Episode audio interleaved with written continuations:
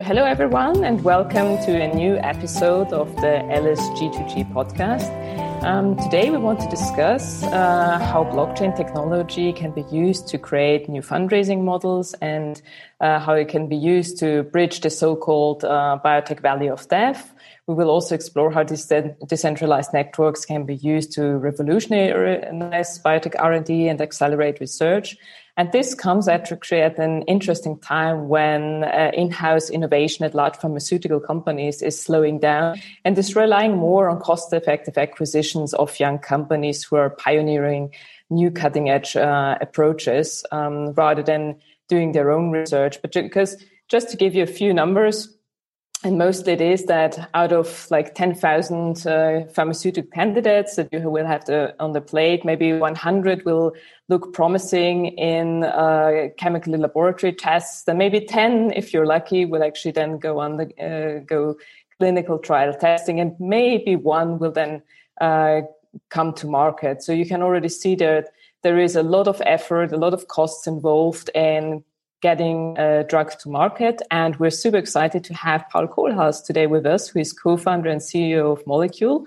And uh, we're super excited to hear about uh, how what Molecule's contribution could be to sort of um, uh, accelerate uh, research uh, in pharma. Yeah, absolutely. Astrid, thank you so much for the warm introduction. And Christian, thank you so much for the invitation on the podcast. Uh, it's, it's, an absolute pleasure to, to be here today and, um, and share what we're working on. You're welcome.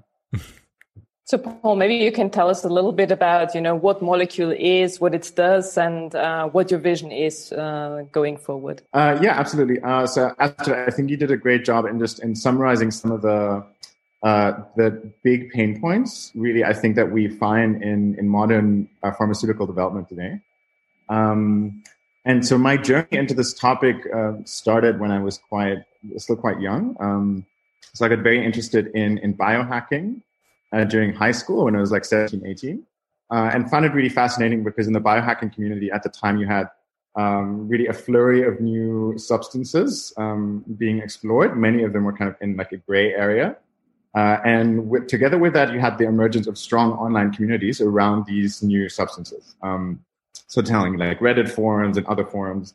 And um, well, what I saw back then was that people were very openly and freely experimenting with these new substances in an open source way, and I found that really interesting. Um, and at the same time, uh, due to like a personal a family friend of ours was affected by the opiate crisis in the U.S. Uh, I started looking at the the other tail end of this is like how do big how does big pharma bring new therapeutics to market, and what are the underlying incentive mechanisms there? Um, and back then, I kind of saw this massive divide between okay, on the one side, um, there's increasingly open source drug development and the emergence of these communities. And on the other side, we have this extremely encrusted, um, very slow, very expensive pharmaceutical system that is often bringing therapeutics to market that don't necessarily really serve or help um, patients, um, as was, for example, and as continues to be the case with the, the opiate crisis in the US. Um, after that, uh, I then went into economics. So I got really interested in these macro effects, um, and then was studying economics in Switzerland. And during that time, first um, first got into Bitcoin. Uh, so I was also trading biotech stocks, and then we had a small trading group. Within that trading group, um, someone introduced this notion of, of Bitcoin, um, and then became really, really interested in, in decentralized networks. And uh, then spent a lot of my career after that. I briefly worked in private equity. Started my first company when I was 23 uh, helping um, helping corporates understand the emerging blockchain ecosystem at the time, uh, and then worked um, at ConsenSys, which is one of the largest blockchain development companies in the world. And as I was working at ConsenSys, did quite a bit of work on data marketplaces. So how can we develop systems that enable enterprises to share data, uh, for example, with AI researchers? So really bringing marketplace thinking into that. Um, and I was I spent quite a lot of time looking into Ocean Protocol, which is a, a, an emerging data marketplace, uh, and had this aha moment where I realized, hey, a lot of these new incentive designs that were emerging could be reapplied to the pharmaceutical system. Um, so our core thinking with Molecule is, what if pharma and biotech development became more like a marketplace? Uh, and if we look at the history of marketplaces, pretty much every business model that we have today, or like almost every industry, has been disrupted by by marketplace technology. Um, and I think pharma and biotech in that way is one of the last big pipeline business models. So in general, you can say there's two big business models that drive, let's say, our modern economy. One is a pipeline model where I take something from start to finish and then bring it to a customer. So let's say if I'm creating a taxi business, a pipeline model would be I'm going to buy all the cars, then I'm going to put out job ads to hire the drivers, and then I'm going to put out job ads for people to see that I have a taxi business to call me up, and then I send out the cab. So that's a pipeline model. And Uber came in, and yeah, we all know what happened next. Um, and so pharma is really, really one of the last big pipeline models where assets are identified in the early stages and then move from step to step to step to step through different clinical stages until they can ultimately be marketed and commercialized. And um, and but every company does that by themselves. So everyone in the pharma industry or biotech is like digging for gold and not sharing information. Um, and yeah, our guiding thinking coming into this was, what if if pharma acted more like a marketplace? where drugs could be collaboratively developed. Um, and for us, kind of the key driver in enabling that collaboration uh, is, is intellectual property and rethinking how intellectual property acts as a driver for innovation. Because with every marketplace, you have to ask yourself, what is the medium of exchange? What am I exchanging here? And for us, the core, like the core medium of exchange in that became IP, um, so patents. If you think about what a pharma company really has, they don't have much. They have mainly intangible assets, and they're valued for those intangible assets, which which are which are patents. Um, and yeah, maybe as a, as a brief brief introduction. That's great. Um, so you sort of introduced also this uh, notion of fractionalizing IP ownerships, and that you could actually do this uh, via uh, holding tokens. So how would that work on the molecule platform? Yeah, absolutely. So um, so going in, going into this like into this marketplace thinking, we asked ourselves what would happen if if um, if patents became shared assets. So today, if you think about a patent, a patent is really a monopoly. So one company owns a patent, and it means they have the monopoly to commercialize and, and price that asset for a given time period. Uh, and that's justified with obviously the high expenses in R and D um, to actually to actually take the risk to research that asset and bring it to market. And we simply said, what would happen if if we fractionalized ownership of IP in the same way that we fractionalize ownership in companies? So of course I can hold a company 100% myself if that's the way I want to run a company. But we've seen, I mean, through the emergence of stock markets, uh, that uh, having shared ownership of companies creates a like a flurry of incentives. In the same way that if I have a startup, I, I, I benefit a lot from giving equity to other people who then help me collaborate, develop it together. Um, and so we thought if we move patents out of companies and then enable a shared ownership structure, um, that would enable people to collaboratively develop a drug together.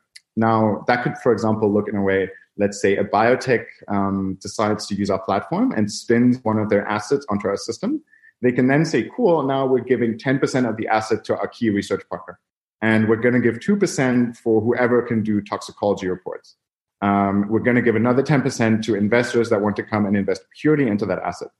Um, and that actually plays into a trend that has um, really accelerated in the biotech um, space over the past 10 to 20 years, uh, which is called asset based financing. Uh, so already today, um, many biotech companies will spin out assets and then raise financing purely for that asset. Um, and what you're really doing through that is you're you're creating a much more granular R&D system. Um, whereas, for example, if I'm investing in a biotech company, I'm not investing in I'm investing in 10, 20 assets that they might be developing, and maybe one or two of them are successful. And so our our thinking there also enables much more granularity in terms of how you pick and choose what you would ultimately invest in or, or contribute your time into. Um, and I think tokenization in that sense has really ushered in a, a, completely new technical feasibility around how we can fractionalize assets and, and share ownership.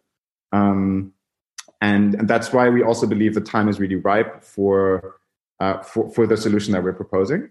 Um, because ultimately the system that we want to develop it could be you could have a researcher from the university of peru upload a, a molecule to a system. We then fractionalize ownership in that. And as a next step you could have an investor from singapore come in and say i've been looking exactly for this molecule because we have a similar thesis here and here and here and i want to finance this. Uh, and this is something that previously would be completely impossible. Um, imagine ha- wanting to list uh, one of these assets on a, on a stock exchange on a national stock exchange um, that's just something from a regulatory perspective is a like is a non-starter and, and that's why we also really feel that tokenization really enables this new global um, connectivity and how will this price that will then be determined of the token or the underlying assets how will the, should that work yeah um, i mean there's different ways to value assets in the biotech space. I mean, this isn't something new. It's like if, if company A, like let's say if, if a company acquires an asset out of a university, there's there's known pricing methods in the biotech space that you can apply to that. Um, however, I think this tokenization approach also solves a really dominant problem in the industry, which is it's extremely hard to price IP, especially in early stage drug development, um, when you know an asset could potentially become worth billions of dollars, but currently the data for that is lacking. Um, pricing IP is very hard, and IP itself as an asset has been very illiquid. Um, and uh, t- tokens, in that sense, and really the free markets that tokens enable, enable for, in our opinion, much more be- better um, pricing functions for um, for the underlying IP. Now, from a technical perspective, there's there's really interesting pricing models that have emerged in the in the crypto and blockchain ecosystem. Um, one of them are um, automated market makers. Um, so that's something where we've invested quite heavily in, in, developing kind of algorithms that make it much easier to price these assets from the get go. Um, and then the other thing that we're working hard on is uh, is kind of standardizing early stage IP kind of pricing mechanisms.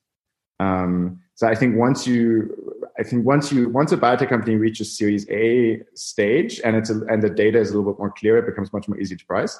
But if you the assets that we're really focusing on are preclinical assets um, that either reside in academia or very early stage biotech companies, and those are also the assets that like big pharma, which is ultimately still a buyer, is most interested in.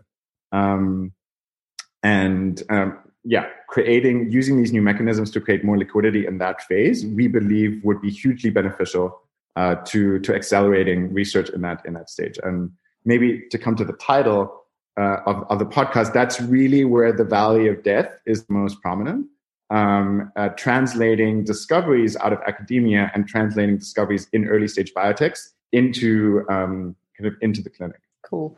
I think that uh, in previous uh, uh, talks, you always uh, spoke also about the possibility that if someone, for example, publishes positive data to an asset, that could potentially then raise the price, and if there is some negative data to it, then it will sort of de- decrease the price of an asset. Is this still in your model, or have you changed that?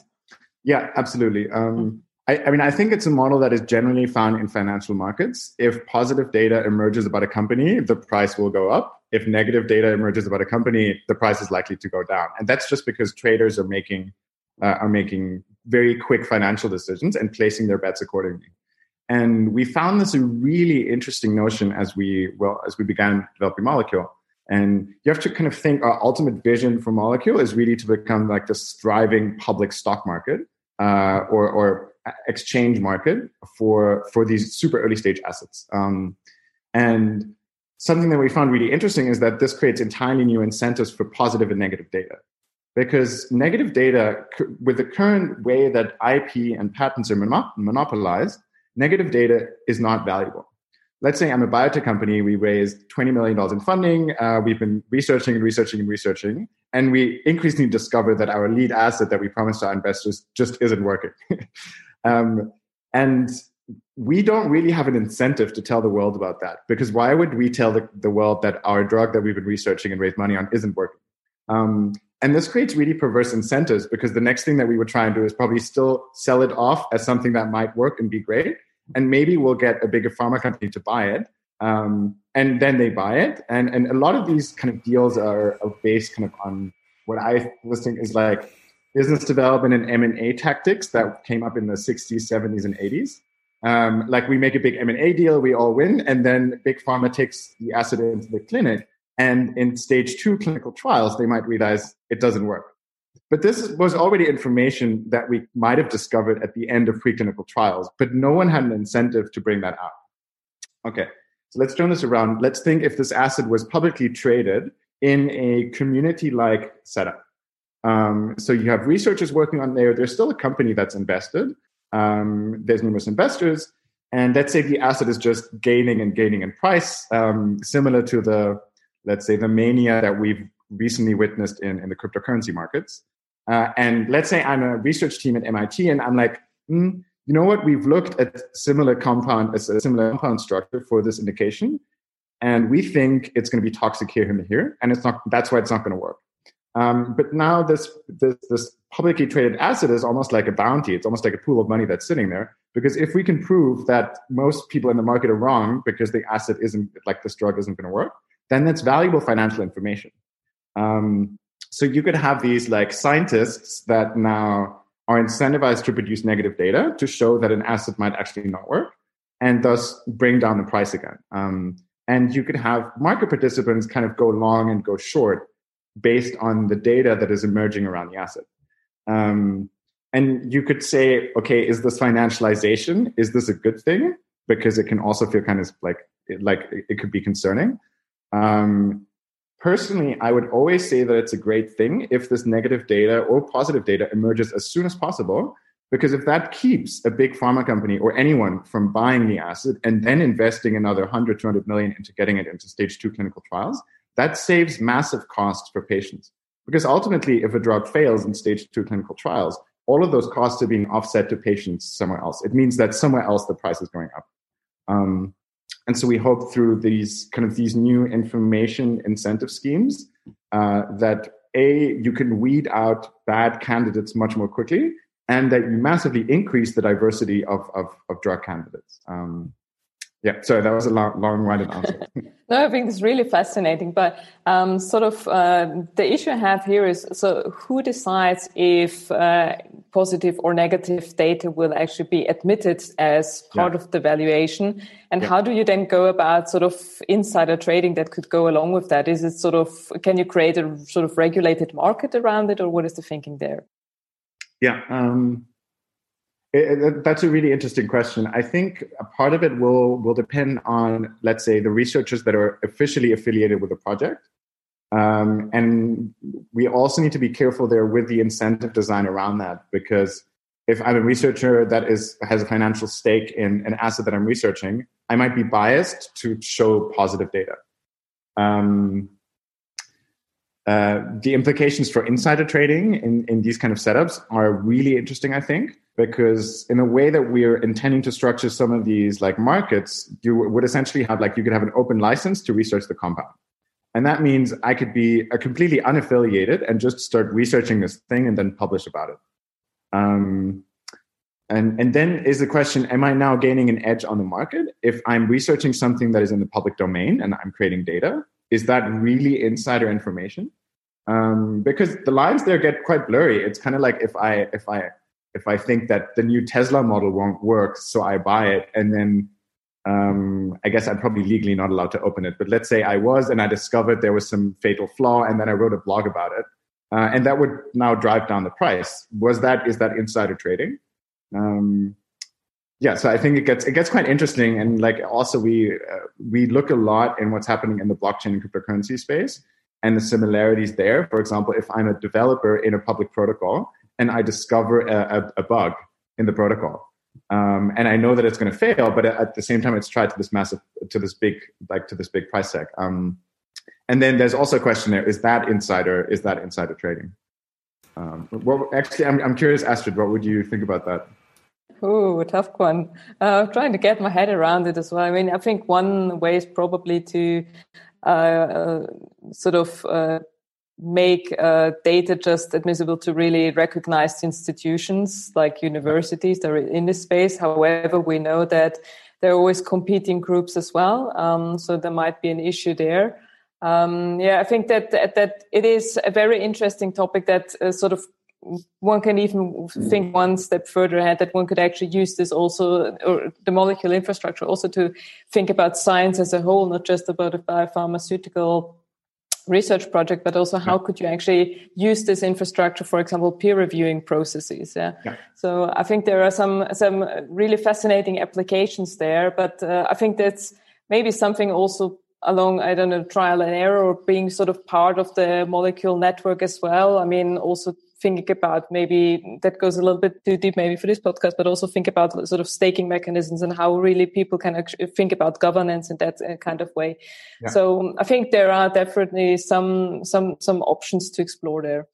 Inter- interesting ideas. Interesting ideas. I'm working now in the in this field that you described since 2006, and um, there was just one thought popping up in my mind before we come to the business models and applications.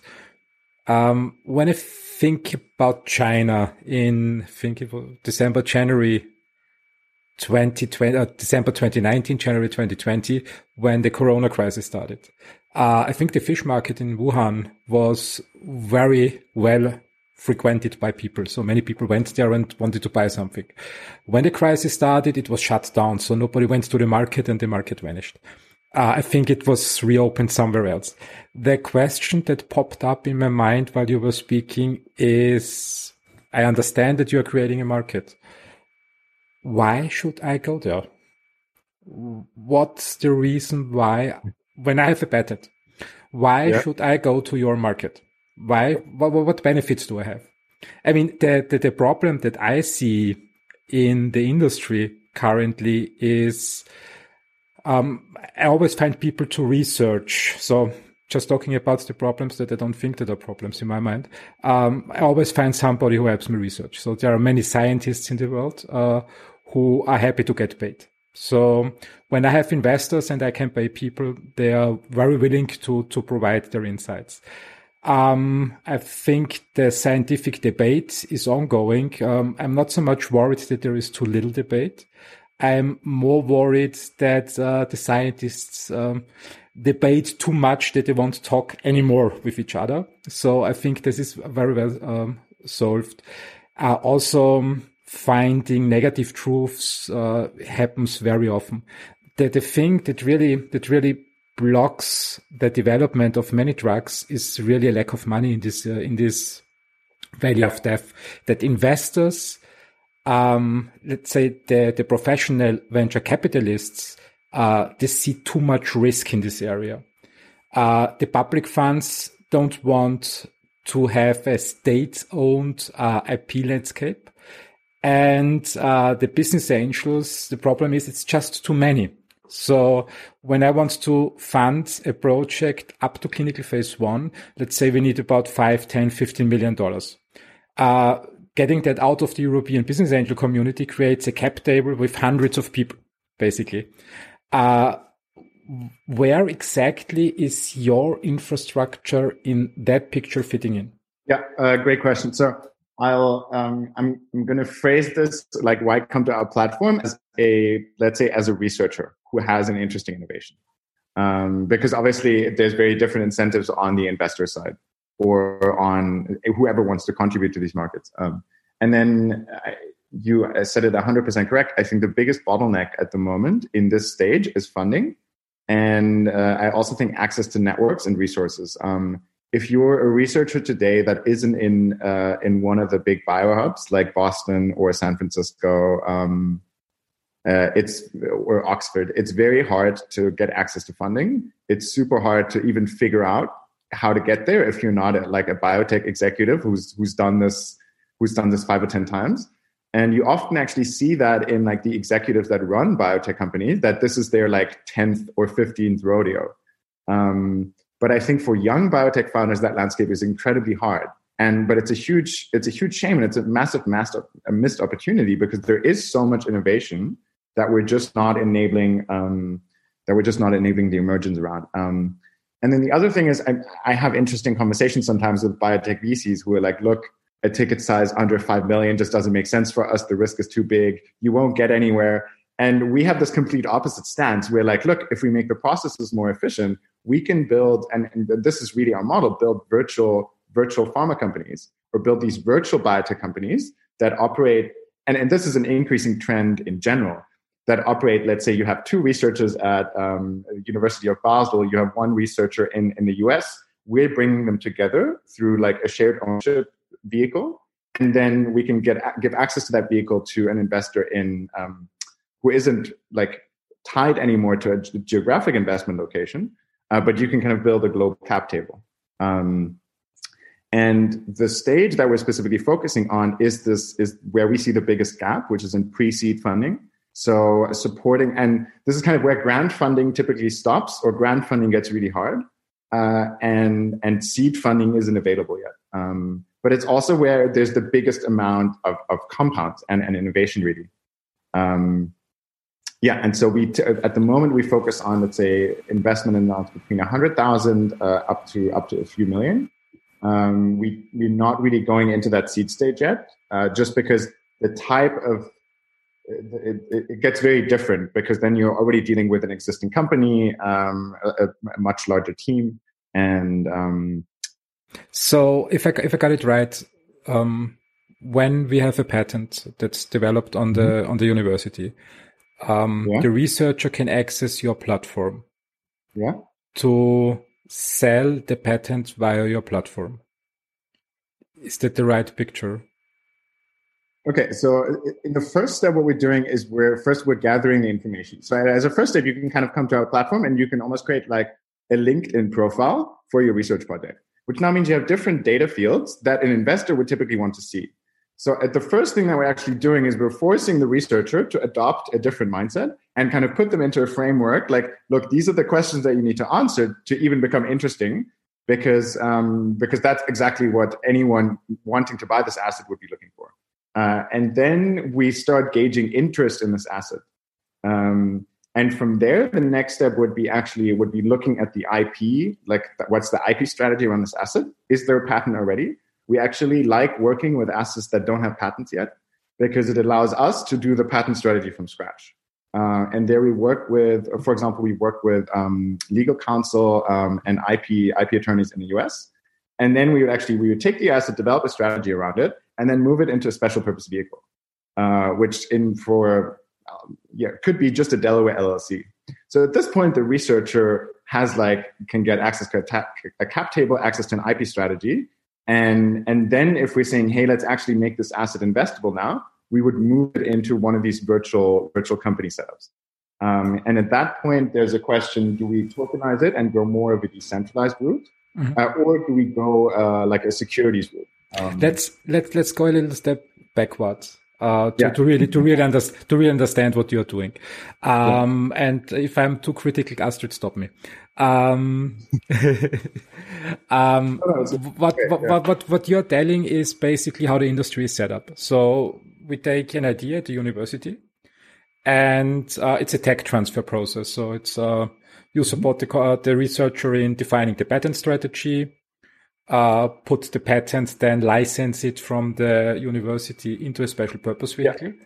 And this is standard. Yeah. So this is, this is happening, um, already yeah. in the industry anywhere in the world. It doesn't matter if it's Shanghai, if it's Boston, if it's San Francisco, if it's in Vienna. This is the standard process.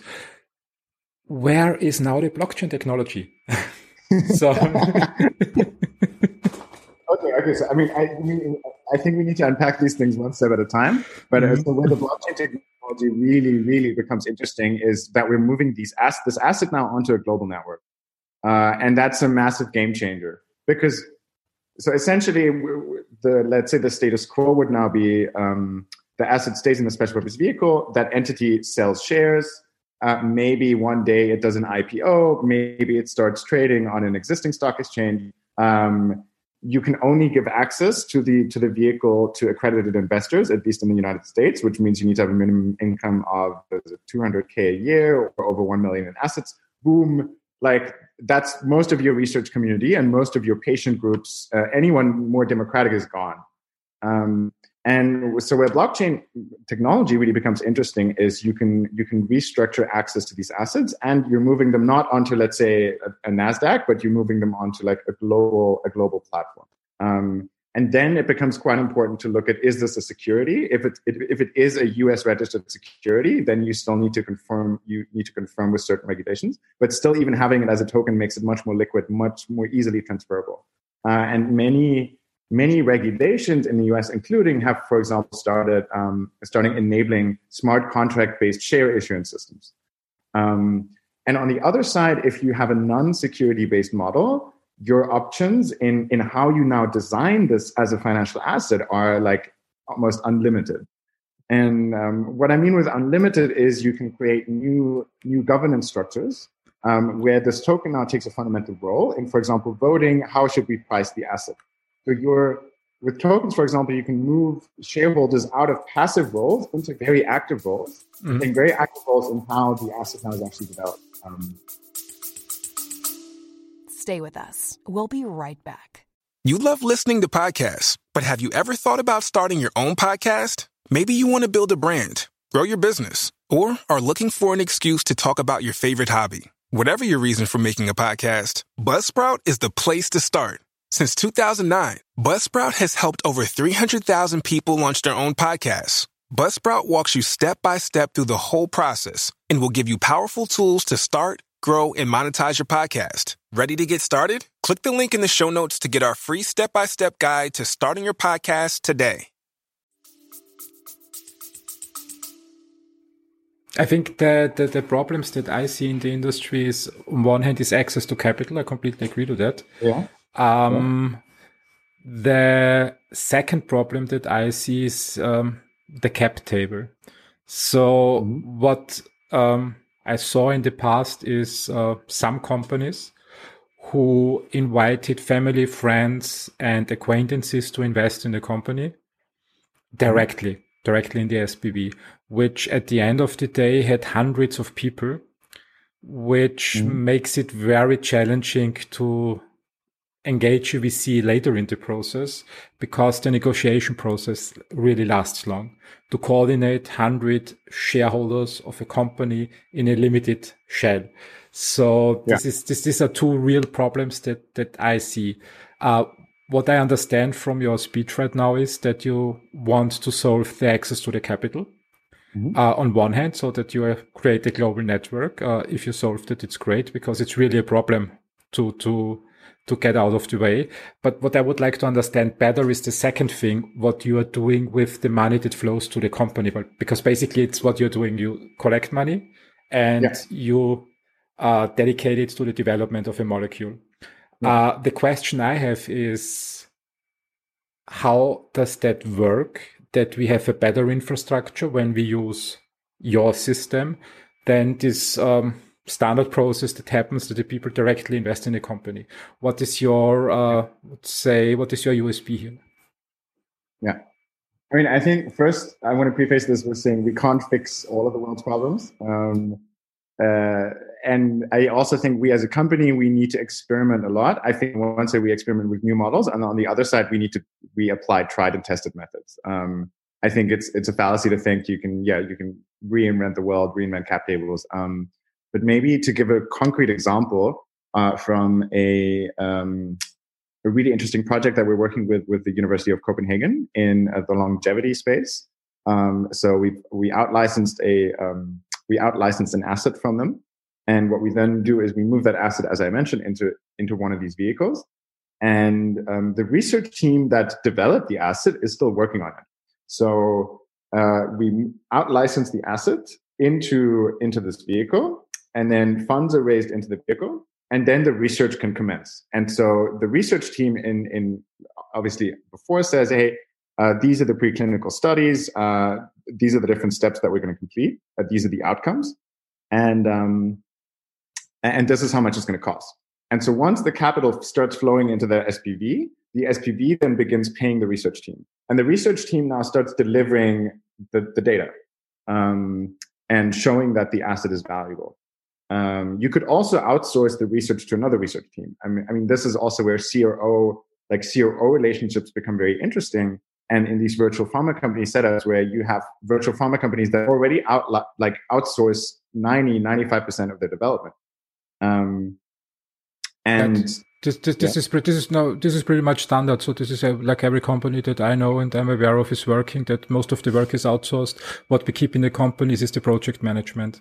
Yeah. Um, there can can we get a step back uh, to how the money flows into the SPV? What what what is the what is the unique position there? Uh, because this the standard process still is. I mean, when we found companies, let's take a million for example, um, we invest a million in a company.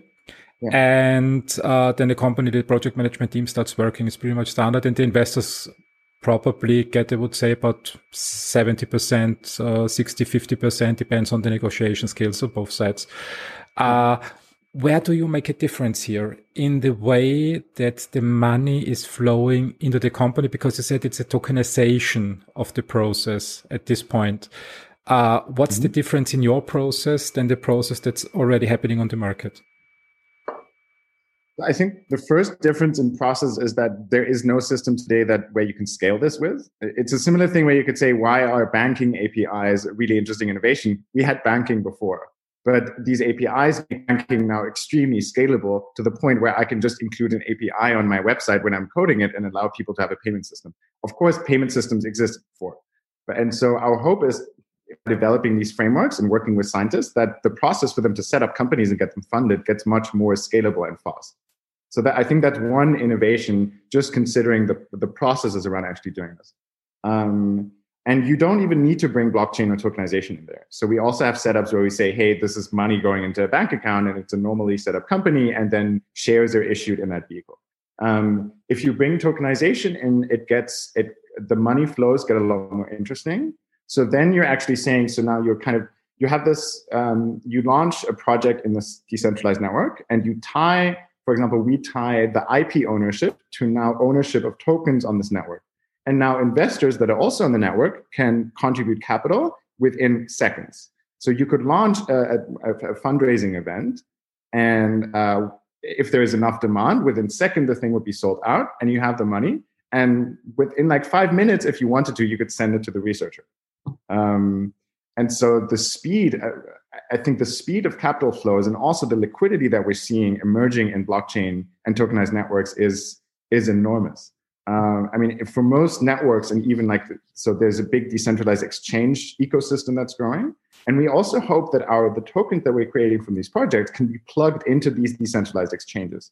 So, I mean, and these protocols have seen have seen um, like I'm, yeah. I'm uh, 46. I'm an old man. but I should also maybe add just, okay. you know, one point here also from the blockchain space and for example why our fund uh, is predominantly investing into tokenized assets and this is also one of the reasons that it's so it's easier to manage and you can get out of it much easier than with equity for example because with equity, as you appreciate, um, uh, there are certain also rules and regulations that go with it, certain processes. If you want to get out, if you want to sell your shares, sometimes it can take years and years and years and years until you can actually get out of it again. With tokenized assets, transferring this ownership actually gets much easier.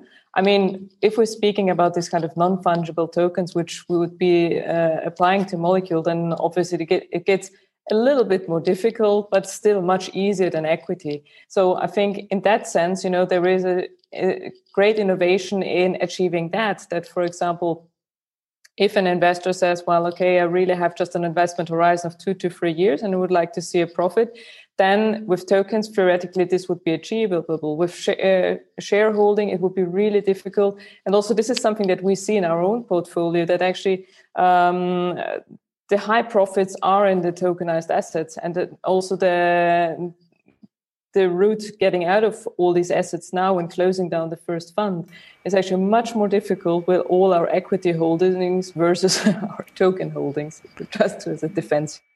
I, com- I completely agree to what you say, Astrid and, and Paul. I, I slowly understand uh, where you're aiming at, which probably is related to my age. Uh, so, uh, yeah, with 46, I can proudly uh, say I'm an old man. Um, but let let's stop a little bit here uh, and dig a little bit deeper into that part because I think this is this is probably the most critical part of your project. Um, mm-hmm. Investing in a drug development company today means you never get out So when a business angel invests money mm-hmm. in a drug development company, meaning uh, developing therapeutics, it's a process that lasts still 10 to 15 years, even if it's COVID. So also on the therapeutic side, uh, there are limitations. Uh, we need to do a lot of study and studies until a product gets to the market. The early stage investors uh, basically cannot sell their shares because there are no buyers on the market who want to purchase shares. The uh, behavior of the VCs is that the VC invests in a special phase of the development, like clinical phase one or clinical phase two, to move the project forward, but not to pay out the business angels. So I think this is uh, this is the, the the key problem here. What I understand from your explanation is that you make this phase where business angels want to invest uh, much more transferable, so that it might create a novel market that doesn't exist yet. Did I get this right? Stay with us. We'll be right back. Coaching Conversation 2024. This podcast is 100% dedicated to leadership and leadership within the workplace coaching area. We work with companies throughout the world teaching leaders how to coach their employees. This podcast is dedicated to teaching specific strategies, frameworks, coaching models, and now artificial intelligence strategies to help leaders drive greater teamwork, collaboration, cooperation, greater attitudes, better motivation, coaching career development, just to name a few. I hope you'll check out our podcast. Yeah. So, um, so something that you said. So, for example, we're talking a lot about VCs and business angels, but like, what if researchers could invest? And like, what if patients could invest? Like, what if you had a new diabetic treatment that was funded by patients? And I think uh, I, I, that's for us that's a complete mind shift and i think it's for our, our, team as well it's one of the biggest motivators. I think there is the potential here to create an entirely new market um, and i think and, and, i think it really hits the nerve of time because you like over the past year i think we've seen an explosion of, of investment communities with retail people that are investing through apps like robinhood. Um, there's a huge rise in in really getting access um, and bringing that access much earlier downstream, which has actually been entirely reserved to people like inside, uh, industry insiders and biotech VCs that really are the only ones to really invest at that stage at the moment. Um, and I think democratizing that access is is a really really interesting thing in itself. Um, and then I wanted to add something to what Astrid said, just in terms of what I think. Why I think tokens are really interesting are their composability. So with shares, I can't really do that much. But say if I have if I have tokenized assets, let's say I take a basket of, of um, five longevity drugs, and I can now put them into a fund. And this is almost like a mini ETF. And using blockchain, I can do that within a day or two and launch it. And uh, and and in in the current financial like world, that would be insane. But on blockchain, it works. Um, there, there's obviously numerous regulatory considerations that one needs to make when when combining these assets in that way. Um, but from a technical perspective, it's it's very simple to do. And so that's another cool thing for us. So let's say, for example, we we gather five, ten super early stage longevity projects from universities, and then we say, cool, we're going to bundle them into this mini ETF. And then if you if you don't know the science that well, you can just say, cool, well, I want to invest some money into super early stage longevity. Let me put five thousand euros into this into this basket. Um, and so these are some of the like next layer innovations that we can start building in um, but that just yeah creates so much like so much more possibilities than than what is really yeah possible today how does actually the onboarding process look like for a project? So let's say I'm a researcher now, and I'd be really interested to put something so on the molecule data marketplace. So how would that actually work? So what kind of information do I need to provide, and how do you screen these opportunities? Yeah, um, in the early stages, it's quite similar to a grant application um, where you kind of have to you, well you detail what your research outputs are. You, you would detail what what the current stage is how much funding you might re- require uh, and then ideally what the commercial opportunity is. We have to turn down quite a lot of researchers when we just realize hey this is still in the basic research phase and it's quite unclear what the ip strategy around this is. Uh, and that's really i think a core I, I think, a core decision making factor for us, looking at is there valuable IP here, or can we turn this into something into valuable IP? Uh, and then we work with advisors in different therapeutic areas. Uh, we've kind of we've tried to kind of narrow down in specific therapeutic areas and build network effects there, as opposed to trying to trying to go into like yeah, uh, go into many different areas. Um, and then we begin even before we take a project live, we begin kind of testing investor interest around this. Um, uh, but in one way, it's quite easy actually to get your project listed initially if you can, can kind of complete this initial data but it's much more hard or like our funnel is still quite tight when it then actually comes to financing them because the finance doing these financings event is much more yeah intensive than obviously than just collecting research projects um, uh, at first so basically you are not only uh, putting any project on your platform so you are doing uh, a proper due diligence process initially. You support the scientists in defining the patent strategy, uh, also test the market with investors and advisors and see if it really does make sense to to sell this asset on your platform. Is that uh, the right understanding? Yeah, yeah, that's the right understanding. Um, that's a cool. It's thing. something that we Mm-hmm. That's a great thing. That, that's a great thing actually because uh, it solves one problem. So especially when, uh, let's say, investors want to invest via your platform that are not proficient in the field, so they get a risk assessed asset, and it's it's not just uh, someone doing and what was the term ICO. Someone is issuing an ICO, yeah. but there is a professional team behind it who looks at it uh, if this project really can end up in a in a product at the end of the day. Yeah. And we, we have to do that initially because I think we need to, well, we should ensure that the project that launched through our system initially are, can really be successful.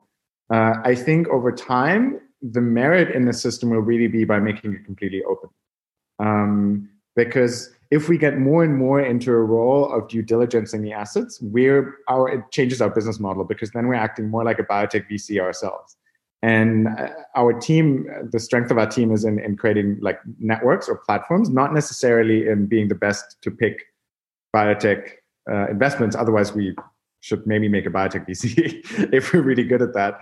Um, and the other thing that I find really interesting is um, I think if you made the system maximally open, it, the system starts self selecting. And I think it's very difficult to judge a very early stage biotech innovation or, or, or drug candidates um, because it's really like a it could be this, it could be this. Um, but I think by allowing a, a, big diversity, we can get much more, much better end results. Um, and our hope is over time that we get something similar that we've seen in open source communities, that you really have the development of a self-selecting community that starts helping researchers bring assets through the system and also self-selects and regulates what is good and what is. Let's put it in a practical example. So if I get an asset that I want to put in a company and uh, I need investors, so I can go to your platform and then we sit together with your team and the team decides, mm, does it make sense at this point in time or doesn't it make sense? Uh, yeah. Let's assume we come to the conclusion it does make sense. And yeah. we are lucky we find investors, let's say 3 million. Is it possible to raise 3 million at your platform? Uh, and we find that, uh, then what they get is basically tokens. So it's like Bitcoin, or is it uh, something uh, that I understood wrong? So you get uh, a, a transferable uh, thing like cryptocurrency. Is that the right understanding? kind of, in a way, yeah. I mean, I think tokens are misunderstood to some degree because many of them. So I think, I mean, there's three main categories of tokens. One mm. is a payment token. Mm. Bitcoin is a payment token. Uh, like the euro is also a payment token. Uh, then the second one are asset tokens. So these are tokens that are typically tied to a real world asset and normally a security, um, which is then a share. So now you're just saying it's just digital share certificates. Um, and then the third, and the third is really the most interesting area are utility tokens. And um, based on what type of project and what type of setup we're going for, your you would either receive a security token or a utility token. Um, personally, I think so. There's, for example, there's a concept which is really um, garnered a lot of, let's say, um, attention and acceleration over the past two, three years. Is, is a concept called DAOs. So these are decentralized autonomous organizations. And one setup that is really interesting for us is actually to place the ownership of the IP itself into the custodianship of a DAO. And instead of making it a pure security token, make it a utility token. And now you create a community around this asset that collectively needs to develop it and drive it forward. Um, which is, but that's a complete paradigm shift to the current investment landscape. And also something that's like, uh, I think that'll take time uh, until yeah the world's ready for it. Um, so in uh, so instead of owning a share of a company i own um, a digital asset um, yeah, yeah. Yeah okay. Um, which which i mean uh, i think the spv will probably something be like a limited company or uh, which which solves actually i think a real problem because uh, it's it's always tricky as an early stage investors uh, investor to sell than uh, whatever assets the investor gets in the current situation. So what I understand from from your speech is that with your solution, uh, it solves the transferability of the ownership of a part of the company. So um, when a business angel, for example, or a patient uh, decides to get out of the investment, it's an additional chance. So this this person can sell to a professional investor to a VC and can approach them, or can mm-hmm. uh, go back to your platform and try to find uh, other business angels or other patients or other researchers who who wants to buy the token. So in case there is liquidity on your market, but it's uh, yeah, yeah I, think slowly slowly understand what. Uh, so on the one side, let's say if it's if it's a, if it's a security, so securities mm-hmm. often have quite restrictive transfer regulations. So you mm-hmm. can't just like give it to anyone.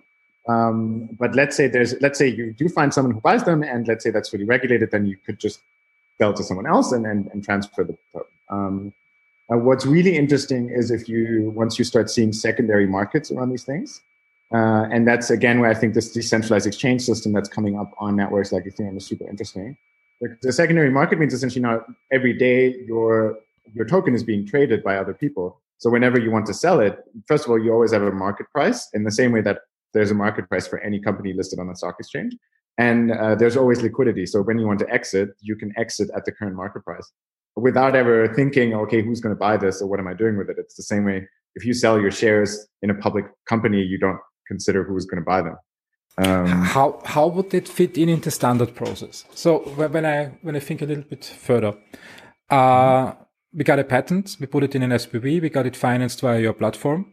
Yeah and it really works. And we find out that this molecule has the potential to become a platform technology, yeah. which means you can do something uh, in various indications. So you can yeah. uh, treat, let's say it's the wonder thing that treats everything, but it needs more money. uh, yeah, you get rich, you get beautiful, and you get healthy. So all three important parts in life. Uh, but the thing is, we need 500 million euros for that. And let's assume we cannot raise it via your platform anymore because it's beyond this early stage.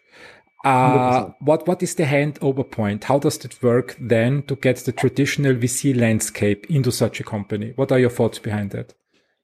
So we've been thinking about this quite a lot and really from the earliest days. And this then goes into like, what is the, we've talked a lot about the supply side. So marketplaces always have two sides. There's the supply side and the demand side. So we talked a lot about the supply side. This is really going into the demand side. And then the early demand side is obviously really investors, speculators that think mm, this thing might work. And uh, if it works, then it's going to appreciate in value. But then the question is, how would any of this actually come to market? Um, and we believe that if we can if we can um, accelerate candidates like you just described, um, there is going to be huge inherent market interest, obviously, in acquiring them. Uh, I think the biggest, the most competitive part of the biopharma game is is M and A, is like finding these assets as early as possible and acquiring them and getting them into your own pipeline. And so, molecule in that sense really becomes a massive pipeline play. Because if I can watch these compounds go up and down, and here's new data emerging, and this is interesting, and let me check out this one, um, I can watch this as a big pharma player. Um, and if I find an asset interesting, let's say the asset that you described is currently has a market value now of let's say 50 million, and we know it needs to raise much more to go further. And let's say now a big pharma company X comes in, or even a larger biotech company. Um, uh, I mean, even for like a mid-sized biotech company, those are relatively small amounts. They can now come in and they would buy the SPV. So that means they say, cool, here's a here's a takeover offer. We're going to buy this asset for it's currently trading at 50 million. We'll buy it for 60, the whole thing. And then the current, like say, shareholders or token holders would need to accept that, uh, and then they can cash out. Um, so then the, the buyout would go to the SPV. SPV would redistribute money to shareholders, would dissolve itself, and give the and the ownership of the patents or the IP would flow to the buyer. Um, and I also think that's a very clean model because buyers can come in and make these offers and take assets off the system and then continue developing it. Um, over time, we hope to develop enough liquidity that maybe uh, our system could start bringing assets to market uh, in an entirely new way. But um, I think that's yeah, that's very far, very far into the future still. I have one question from the audience. Um, it's uh, Kira Borchardt. Um, Hi, Kira. Hi, Kira. Okay, so I did not quite understand where comes the liquidity from. So um, I do understand if there's an exit.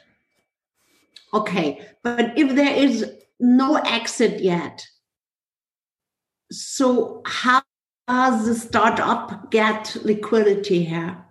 Yeah, uh, great question. So, and it's one of the, I think, the most, and you always have to say, say this as a startup, one of the most challenging things that we're going to have to overcome um, is building initial liquidity. And the liquidity really comes from the network uh, that we're, that we're, yeah, that we're building around this. So, let's say if you have, let's say if we manage to onboard 100 business angels that are interested in um, investing into new therapeutics for mental health and each of those business angels has let's say 100k in liquidity. Then the collective would be the potential liquidity for a startup to raise through through our system. Um, you can extrapolate that a little bit further once there's active markets that are being traded um, that those active markets essentially represent the liquidity that is that could potentially be available for someone to raise successfully. Um, and let's say out of those 100 business angels five decide to invest into that startup that's that's essentially where the liquidity comes from. Um, uh, you can think in a similar way of like if I list my company on the stock exchange, where does the liquidity come from? It would be the market participants collectively that would provide a partial, partially provide that liquidity. I have another question actually surrounding also IP matters because unfortunately this is sort of my background. So basically, on the one hand, when you speak about IP strategy, so you sort of, oh, we'll have a look at the IP strategy one around it. What what do you mean by by saying that? Um, also a good question. With the IP strategy, we try to well we try to follow the playbook that biotech has today because ultimately the assets will only be successful if they have the sound ip strategy. Uh, and the ip strategy should essentially ensure that if the asset ever makes it to market it can be commercialized as efficiently as possible for that specific indication.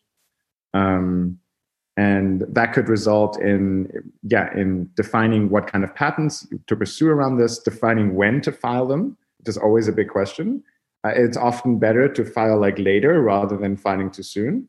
Um, yeah, those could all be elements of the of the strategy. And for example, ensuring sometimes with assets or sometimes there is no IP strategy, and it's important for a researcher to understand that. Sorry, this is like this is not going to be possible, or um, you're going to have to find other ways to finance this, which is often like a shame if.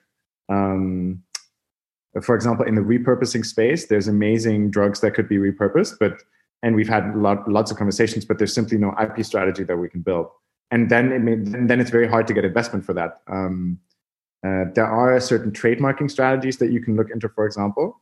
Um, there's quite interesting new things that have emerged around exemptions in the United States uh, in the repurposing space. But yeah, so those would all be things that we um, that we would consider. Okay. And the other thing is also so when you speak about research, I assume you often refer to academic researchers. And mm-hmm. in my opinion, or my experience, I've worked with many, many academic researchers in the past, is that they sort of like to circumvent the tech transfer offices and sort of um, and when i think then about okay you're having then this asset you want to um, de- develop it further and suddenly and, and let's say okay you have tokenized it now and five years down the line they look super successful and suddenly the university comes like hey but this was actually our ip ownership so how do you go about resolving that, or uh, what what kind of safeguards do you have in place that you will not get into this situation later on? Yeah, I mean, I think that needs to be super clear. Um, uh, yeah, just having very clear out licensing agreements with universities, um, and that's also like that's also a massive pain point that we've kind of identified as we went deeper into the space. That every, for example, many universities have their own uh, licensing agreements that they set up in the 80, 80s or 90s, and it's it's the same template that's been handed from person to person to person, and um, and and that's extremely frustrating to buyers because often it can take it i mean for some of the out licensing that we did it took us over 12 months and and to work with the tech transfer office to get it out licensed properly. And um, so something that we've also looked into is like how do we standardize those agreements and just be able to say look you come onto our system it's worked for these other people these are the terms and this is how it's going to work. And um, and often for especially if there is no patent yet um, that can be quite nice for universities because they're like okay you're working for we're, we're essentially working for them. We want to help them do something with their ip we don't want to take it. We're not like a pharma company that comes in and says we're going to buy your asset. We want it as cheaply as possible. We want to help the researcher actually get funded and and and and that also works into a metric that the university typically has which is like the number of startups that we create. Um, so actually like yeah um, working with tech transfer offices has been has been challenging but also yeah uh, there's massive improvement there, even even at that level to make. Um, there are always different expectations from different tech transfer offices. And uh, I like the point that you made that it's uh, sometimes seems to be handed down the terms from father to son, from mother to daughter for generations, uh, with with no changes. I think if you solve that, it's it's uh, it's really one of the key points in the industry to standardize these processes, uh, which I didn't want to touch into because it's really time and cost consuming. So while you're talking, I'm wondering, uh, what's the business model of Molecule? I mean, uh, either you are a super rich, uh, Bitcoin billionaire who is, uh, uh, has a philanthropic spark who wants to do that, uh, or you're on the other side, um, and uh, have a business model established that you can use to fund your team to fund the development of the infrastructure. How does it look like? Yeah absolutely. Um, i mean maybe my my my personal incentive to this goes really really far back into like wanting to create a, a, fair and much more accessible and transparent pharmaceutical development system. Um, i think I think we could be so much we could be so much further ahead and be doing so much better if we if we give people the right tools. And something that we really want to do with Molecule is give researchers and patients and and the people that want to support them the right tools to make that happen. Um, and it's really I think something that the industry hasn't worked on at all. I think that to some extent, if you look at how deals are made, they're extremely selfish. Um, rather than thinking of um, rather than thinking of the end user, which which is always the patient. Um, and so, from a business model perspective, uh, as a first step, we try to approach this as a platform as a service model. Um, so, essentially, if you join as a university, initially it's free. Um, so, you create a profile, you can say, Cool, I want to list my project here. And then, if we like the project, we start working with you. And then we try to operate on a success basis. Uh, so, if we get your project successfully financed, um, uh, or if it kind of su- successfully goes into a next stage, uh, then we take a fee on that success. Um, so again, comparing it to other marketplace models, we're not that different than a marketplace like like Uber or, or Amazon, um, where like Amazon will take a small fee of of every transaction. Um, uh, the other thing that we were super interested in is taking small equity stakes in the assets and royalty stakes. And that's a really interesting business model, I think. Um, but it's something that only scales over the long term. And so but that's something that really fascinates me. If we had a thousand or ten thousand assets on our system, and um, and we have a small stake in each of the assets, and it's a negligible stake. It's like a super small minority stake. Um, depending on our our involvement, let's say if we set it, if we set up the entity, if we set up the IP strategy, maybe you had some elements already, and then we're trying to move that into a model where you can just subscribe. You can be like, cool, I want this service and this service and this service, and it's going to cost me this this much of my chunk in the end. Um, but I think that's really exciting for Molecule actually to be exposed to all of the assets that are coming onto its system um, and be exposed to their success. Because I think another thing that's often lacking is alignment in business models. Uh, because if our business model is aligned with the success of our compounds, then we're aligned to make them work and make them successful. We're not aligned to just get out at the first kind of, yeah, where the first kind of money comes through the door. Um, so yeah, being so first it's, it's, a success fee in a similar way as other marketplaces. Then being exposed to the assets, and the last thing that I think is really interesting is um, having like premium data access models. Uh, so something that we haven't talked about is where would the data about these assets actually live? And the first step for us is to make the data ownership transferable, and for the, the assets to no the asset ownership transferable, and for the assets to live on our system. The next step would actually be to add uh, data around these assets through our systems as well. So I can almost like start accessing a data room about a specific molecule asset that I'm interested in. Now this data room is secure and it's it's only for within the stakeholders and it has to be access to that has to be very restricted. But if I'm a big pharma company, it might be super interesting for me to have access to this data. And for the owners, it might be interesting for a big pharma company to actually look at that data because they might be interested to ultimately sell it. Um, and so, as a next step, you could start developing these data access models where, let's say, I pay a bulk fee to get access to all of, all of this data from um, uh, from a fixed set of compounds. Um, that's kind of that's kind of a longer term business model that we're thinking about as well. Especially, I think as as what we're doing becomes more interesting to to enterprises. So you mentioned just briefly that uh, you actually would be interested in taking equity of these uh, of the companies of these underlying assets. So why would you not take some of the tokens then? Oh yeah, I, I mean same. Yeah, same, same. I mean, I think I was wondering. So we're like, okay, we're talking about tokens here, and then suddenly oh, it doesn't come up, but it's okay. Yeah, I mean, with, with equity, I know equity is is a form of ownership. Uh, sorry, I meant I meant that indirectly um, yeah, the model would. I mean, for us as a protocol, also the model will be much cleaner if if uh, if our equity is all tokenized. Um, and that's then also for us. The longer term thinking is giving like exposing the owners of molecule to the underlying the underlying tokens that the protocol begins to own.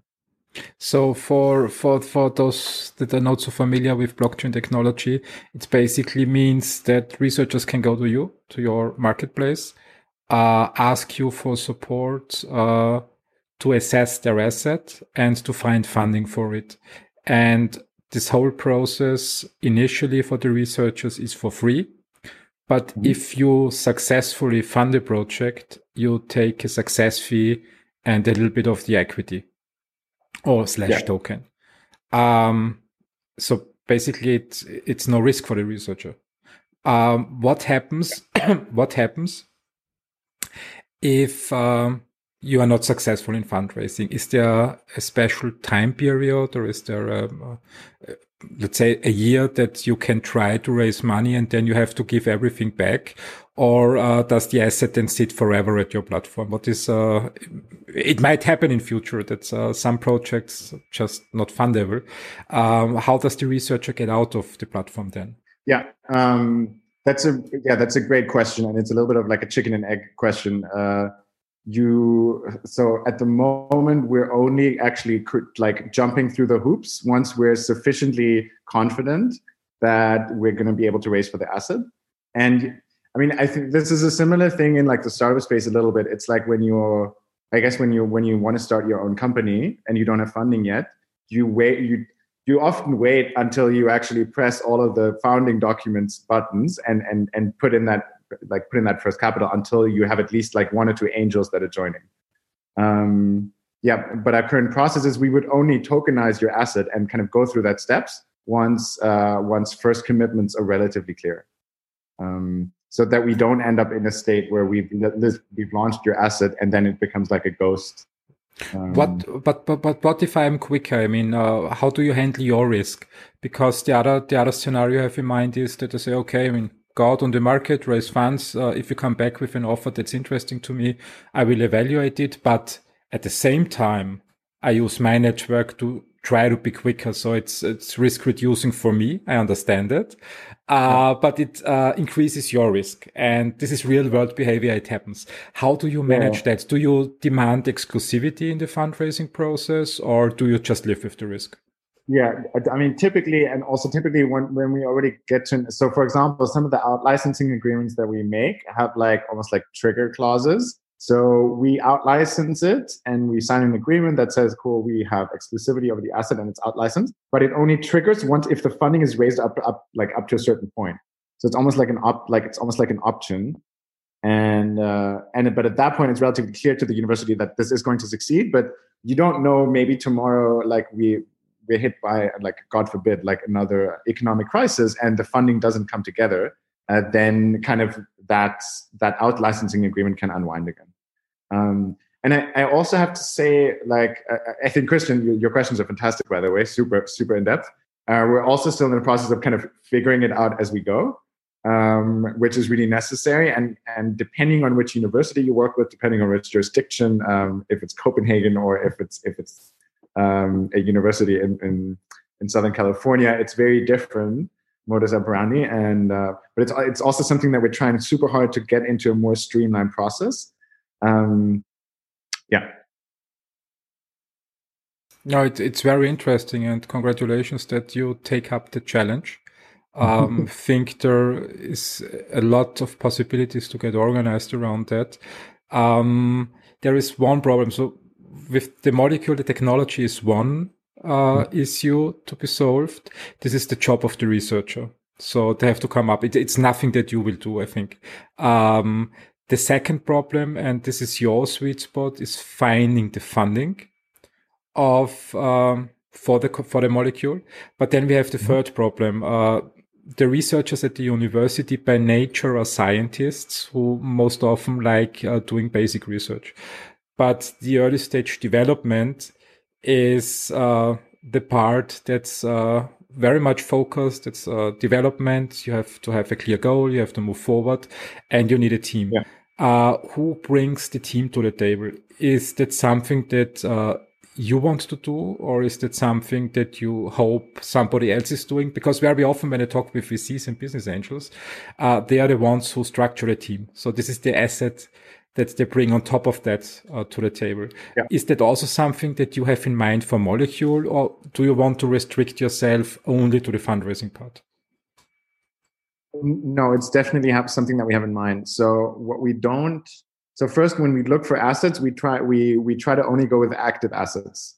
So we wouldn't work with a we, we wouldn't want to like out license a piece of IP from university that has been sitting there for three years, and the PI that worked on it has already done ten other projects um, it's that's that's not really interesting. So we try to find active, very active projects.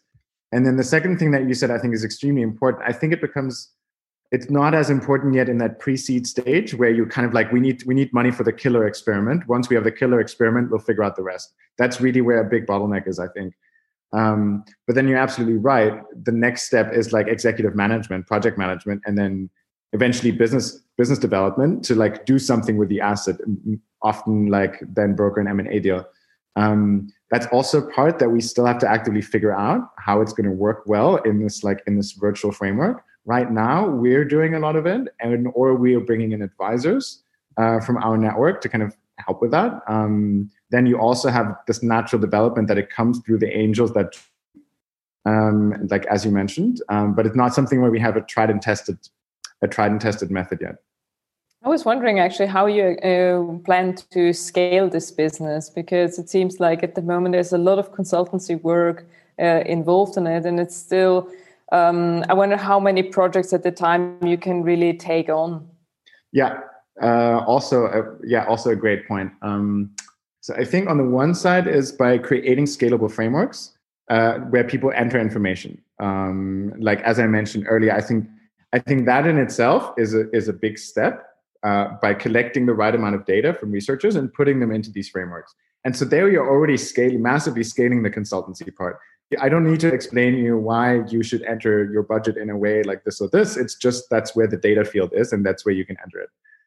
Um, and then I think the other part is by staying relatively focused on this preclinical stage uh, and not going into like stage two clinical trials where the managerial, obviously the managerial work is, is like is by magnitudes larger. Um, I think that also helps. Um, but it's yeah, it's it's not something that we have entirely figured out yet. Um, and our hope, I mean, our hope is that like once we get to one, two, three, four, five projects that are launched, and then to ten projects that are launched, that a lot of these steps start becoming much more scalable. And the other hope is that um, once we uh, and we we see this already with some uh, some projects specifically in the longevity space, or also interesting in the psychedelic space, where there you have very strong investor communities and strong uh, like very strong ties to researchers and it's a much more fluid exchange of information and building together than you would typically find, let's say, in oncology research. Um, and so the last part is of, of scale. How, how do we scale this as a team? Is um, is building in community-driven mechanisms um, that yeah that that can help bring these things along along more quickly. How do actually government agencies or uh, government funding agencies think about? Because if I think, for example, in the UK, the largest one is the Wellcome Trust, and they have a very strong um, scheme of vetting uh, potential drug development projects. Mm-hmm. Um, have you actually had any dialogue with uh, such uh, bodies, and how do you react to that? If you say like, "Oh, there could be some tokens involved in this," and uh, might display the, the value of the asset. Uh, are they open in general to such models, or are they still like holding up on it? Um, we had we had quite a few conversations initially. Like, I mean, this is already like a year over like over a year ago, um, and then realized I think for them this will become quite interesting once it's scale because um, organizations like the Wellcome Trust want to deploy capital. I mean, they have a they have an obligation to deploy their capital, but again, it's a it's a it's a funnel problem it's like are they um, do they make a grant program and then hundreds of researchers write them do they pick the researchers and through a system like us well we could do kind of this concept that i described earlier we could say hey let's pick let's pick 10 projects on molecule that are fundable. They have to meet these five criteria. These five criteria are things that we just automatically can collect the data on. Like do you meet the criteria? Yes or no? Uh, done. And then we can say cool Wellcome Trust we have five projects here that are investable. And Wellcome Trust says, cool, we've gone through the data. They all match the criteria. We trust the people that looked at them. And um, we're going to bulk deploy capital automatically through your system into these five projects.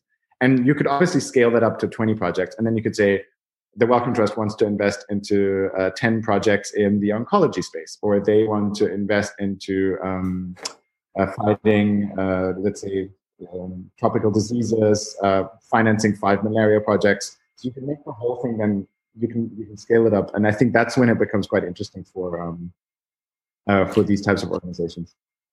I mean, in, during my coaching uh, education, there was a very interesting question. It's the wonder question. So it's, uh, I think there are many problems on the market that you try to solve. Um, but let's just assume what um, a wonder happens, and overnight all problems are solved, and molecule is up and running, and has millions of investors and researchers on the platform. Um, I think the, the, the value that you could bring, and this is the question or the, the, the, statement that popped up in my mind is, uh, the transferability I do see could really go down because every researcher, every service provider could go on your platform.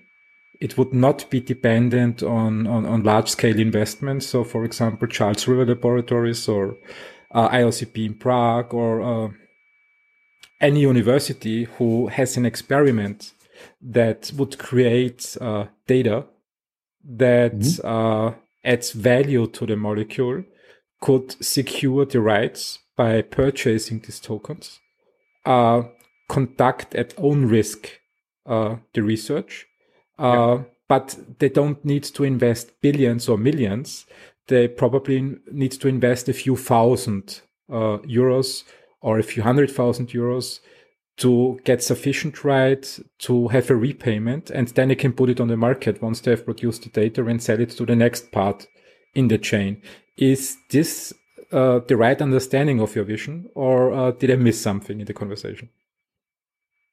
Um, no, absolutely. So, I mean, what I liked, what I, yeah, what I really like about your thinking here is that you're starting to like play around what type of behavior or incentives or business models that could, this could actually enable. Um, and to kind of to play your idea a bit further, so one part of the systems that we that we've begun designing, um, and it partially came through a collaboration that we have with a CRO, uh, a robotic CRO in Oxford. Um, it's a company called Arctoris, and what they have is they essentially do completely automated preclinical um, experiments in a robotics lab, and they upload it straight to the cloud, um, which is super cool if you think about it. And then, and so we we started thinking about, cool, how can CROs interoperate with the system? And so, let's say you you're a researcher, you've just raised 300k in funding through our system. It's really early, and now you say, you know what? Um, we need to have toxicology reports done. We need mouse studies. Uh, all this stuff is going to cost money but what if we offer equity to people? So you could say, cool, um, I'm going to give 2% of the tokens to whoever does toxicology reports for me. And I don't have them yet. I'm still working on something else. And we don't even have the money for the tox reports or the mouse studies, but maybe someone will come along and do it. And then uh, let's say a CRO in India says, we've been looking at this at this problem case, and actually this compound is really interesting to us. We will do this for those 2% plus maybe 10% in cash and you could have an Australian CRO come also say, "Cool, we also want to do this." Um, and and so now what you're starting to do is you're starting to exchange tokens for work. So rather than saying just take in money, you can also say, give me data and I'll give you a part of the asset because I'm only raising money to produce the data. So if you can give me the data straight away and do it on a more risky basis, um, that's that's quite interesting. I th- think for CROs that business that value proposition is quite difficult because they need to spend a lot uh, it's quite expensive to do experiments. But for example, um, there are CROs that are changing their, their risk model around this uh, and actually wanting to benefit from the upside um, uh, that might come from, from the research that they're doing. Uh, and the interesting thing again here about tokens is that this is exactly the same, like it's the same underlying mechanism. Um, yeah, but it took it took gain an understanding uh, slowly. Um, so when then the end point of the process is also solved, that the pharma company or a larger VC can take it off the platform without the need to having to negotiate with hundreds or potentially thousands of uh, of people, um, then it would be very valuable because this is also one problems that I experienced that is uh, from the from the next step of the out licensing part from the company to the pharma industry or from the company to a VC, uh, too many shareholders in a company are a blocking problem. Yeah. So when you hand out now percentages of tokens, can you make sure that you can uh, transfer all ownership rights uh, without uh, the owners of the token intervening? How do you handle this problem? Yeah, um, in the initial designs that we have, we we we mirror a lot of normal corporate governance functions to answer these questions. So again, uh, I think with these kind of corporate governance things, you don't want to reinvent the wheel. Um, but yeah, I mean, you could auto code this in. You could say, cool, a certain amount of token holders have to vote, and then and then it becomes binding for the rest of them. Um, I think that's that's a relatively simple way to go about it.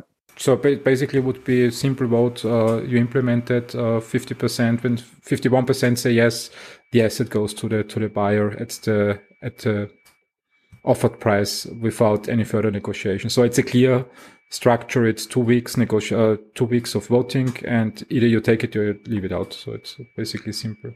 For example, cool. cool. Sounds great. Sounds like a great idea. Uh, I think it will take some time to convince the world.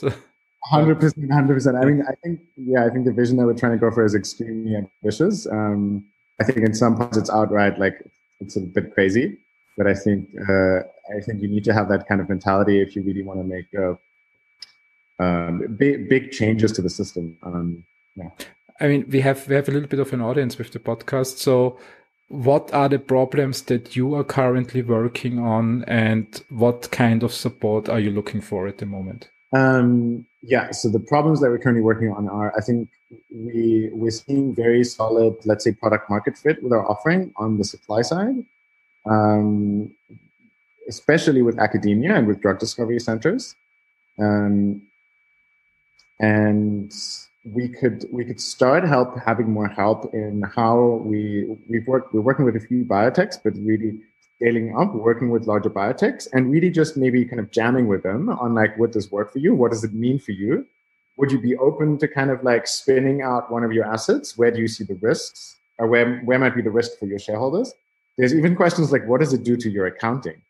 Like if you held now tokens in an asset that you spun out, mm-hmm. and there's mm. things like that. And then I think the biggest challenges for us are on the demand side. Um, and the demand side is, is can be tricky because there's very different investor communities, um, and different assets have different investor communities.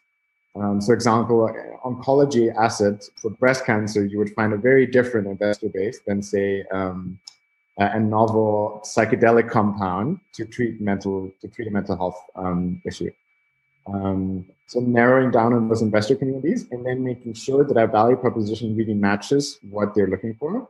Initially, we spoke to many biotech VCs and we realized, hey, we're like way too early in the funnel to be talking to people that want to allocate five to 10 million.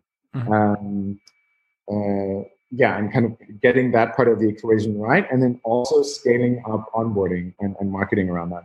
Um, the other thing where, where we continue to be, yeah, I mean, where your all of your listeners might be super helpful is um, we're always looking for support. Uh, we're we're hiring at the moment uh, for a variety of roles, um, and yeah, could really use more support from from the core biotech ecosystem. Um, yeah, Th- those are some of the things at the top at the top of my mind. Oh, and then obviously any feedback. Uh, so. Um, uh, Christian, I'll be happy to send you kind of a link to kind of our current system. And uh, if any of your listeners want to sign up and give us feedback, like we'd be super, yep, stoked. Um, if they understand it, what is happening here, does this make sense? Um, uh, yeah. This would be a great thing to get the link to to uh, have access to your platform. Um, we can add it to the podcast episode and send it also through the newsletter. And if anybody's interested, they can look at it. Um, yeah. Astrid, do you do you have further questions? No, I think it's been a really interesting conversation, and I'll be looking forward to seeing, you know, how molecule will evolve over the next few years and how it will all plan out. I think it's a very interesting concept. Um, room for more improvement here and there, but that's the thing with, you know, doing cutting edge technology and uh, working on new business models. But it's been really fascinating. So thanks very much for being on the show, Paul. Thank you so much, Astrid. It's been yeah, it's been a pleasure. No, I also think it's a very interesting idea, and uh, there is a problem actually in this phase that you're aiming at, and I think it's an unsolved problem. So if your system works and if you have uh, the guts, the nerves, and the willpower to push through these adversities that uh, probably your team will face, yeah. I believe there you can bring a lot of value to that part of the industry, and uh, I would be happy if you succeed. Thank you. Thank you very much. Have a great day. Thanks, you too. Thanks. Bye bye. Thanks for listening. Please, please share the podcast and make sure you've subscribed. Have a great day.